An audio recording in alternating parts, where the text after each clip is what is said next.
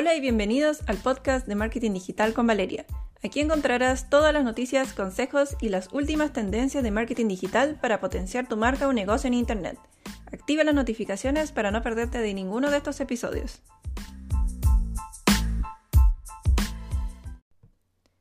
Bueno, ya estamos en el cuarto episodio de este podcast y a mí me gusta preguntarles mucho sobre los temas que les gustaría escuchar, de lo que tengan dudas, consultas, etc.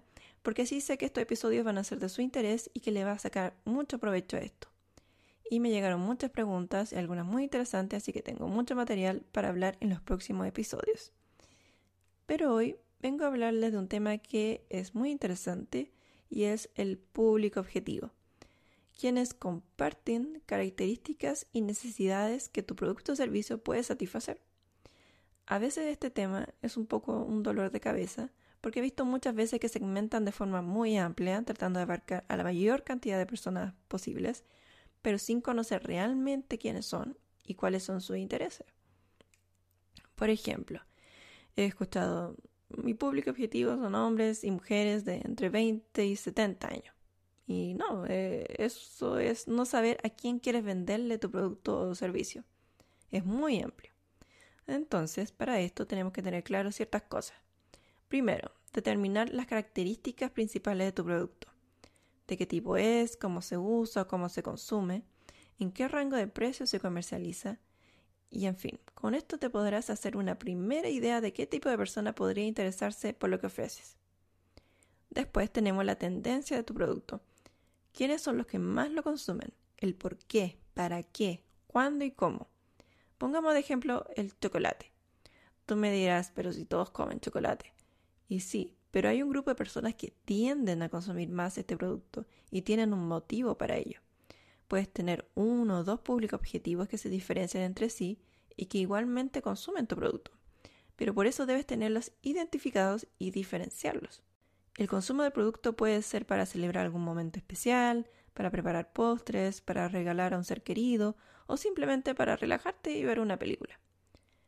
Para tener más claro esto, te puedes apoyar en un cuestionario, que sea corto, sencillo, antes de lanzar tu producto o también para reevaluar si ya llevas algún tiempo.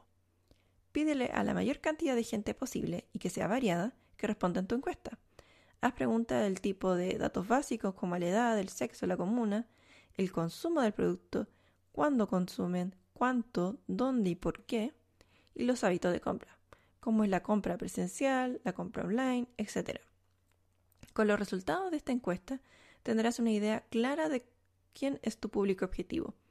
Y como todo, las tendencias van cambiando, así que esta investigación deberías hacerla con regularidad, una, o dos veces al año. Otro punto que deberías tener en cuenta es tu competencia directa. Si tienes un negocio pequeño, no te compares con los más grandes que ya llevan algún tiempo en el mercado. Busca otros pequeños negocios que vendan lo mismo que tú y obsérvalos. Vea sus sitios web si es que tienen y sus redes sociales. Determina cuáles son sus estrategias, a quiénes se dirigen, quiénes son sus seguidores, las interacciones que tienen con ellos y así. Mira los comentarios que les dejan sus clientes en redes sociales o en Google qué escriben, de qué hablan, quiénes son, cuáles son los reclamos que reciben, cómo es su servicio al cliente, cómo es el despacho, la calidad del producto, etc. Puedes sacar muchas ideas con esa información y diferenciarte de tus competidores otorgando un valor agregado a tus productos. También tienes que sacarle provecho a las herramientas de analítica web. Tanto Facebook como Instagram te ofrecen analíticas sobre tus seguidores, como la edad, el sexo, la hora en la que más se conectan, el contenido que tuvo más interacciones, etc. Todo esto te ayuda a determinar qué tipo de contenido les gusta, a quiénes debe ir dirigido tu contenido y la hora en la que más es probable que estén conectados y que vean tu publicación e interactúen con él. Tienes que tener en cuenta, eso sí, que como su nombre lo indica, las redes sociales son sociales, por lo que la gente se conecta para interactuar con otras personas, sus amigos, sus familiares, para divertirse, distraerse, buscar inspiración y muchas otras cosas más. No trates de vender y vender todo el tiempo, ya que resulta molesto y te pueden dejar de seguir por eso. Tienes que diversificar tu contenido con tutoriales, tips, consejos que estén relacionados con tu producto. para que sea más entretenido y la gente quiera leerte y de paso comprarte. Otra herramienta que te puede servir es Trends de Google, que en la descripción les voy a dejar el link para que lo vean después, y es en donde puedes observar el volumen de búsqueda de una palabra clave durante un tiempo determinado y compararlo con otras palabras. Te da además los lugares en donde más se buscan esa palabra y palabras o temas relacionados con ella.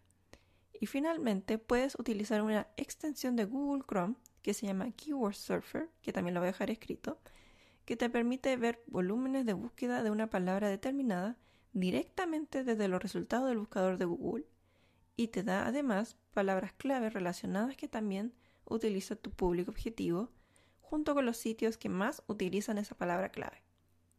Como ves, hay muchas maneras de poder determinar tu público objetivo y su consumo. No se te puede olvidar que como todo en la vida puede ir cambiando, así que tienes que tener ojo con eso e ir evaluando cada cierto tiempo.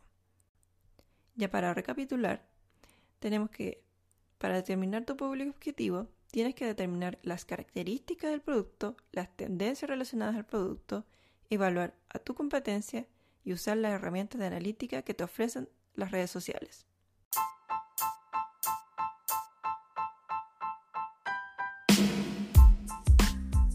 Y aquí termino con este episodio. Espero les haya gustado y les haya servido para poder ustedes mismos empezar ya a investigar y analizar su mercado y ponerse manos a la obra.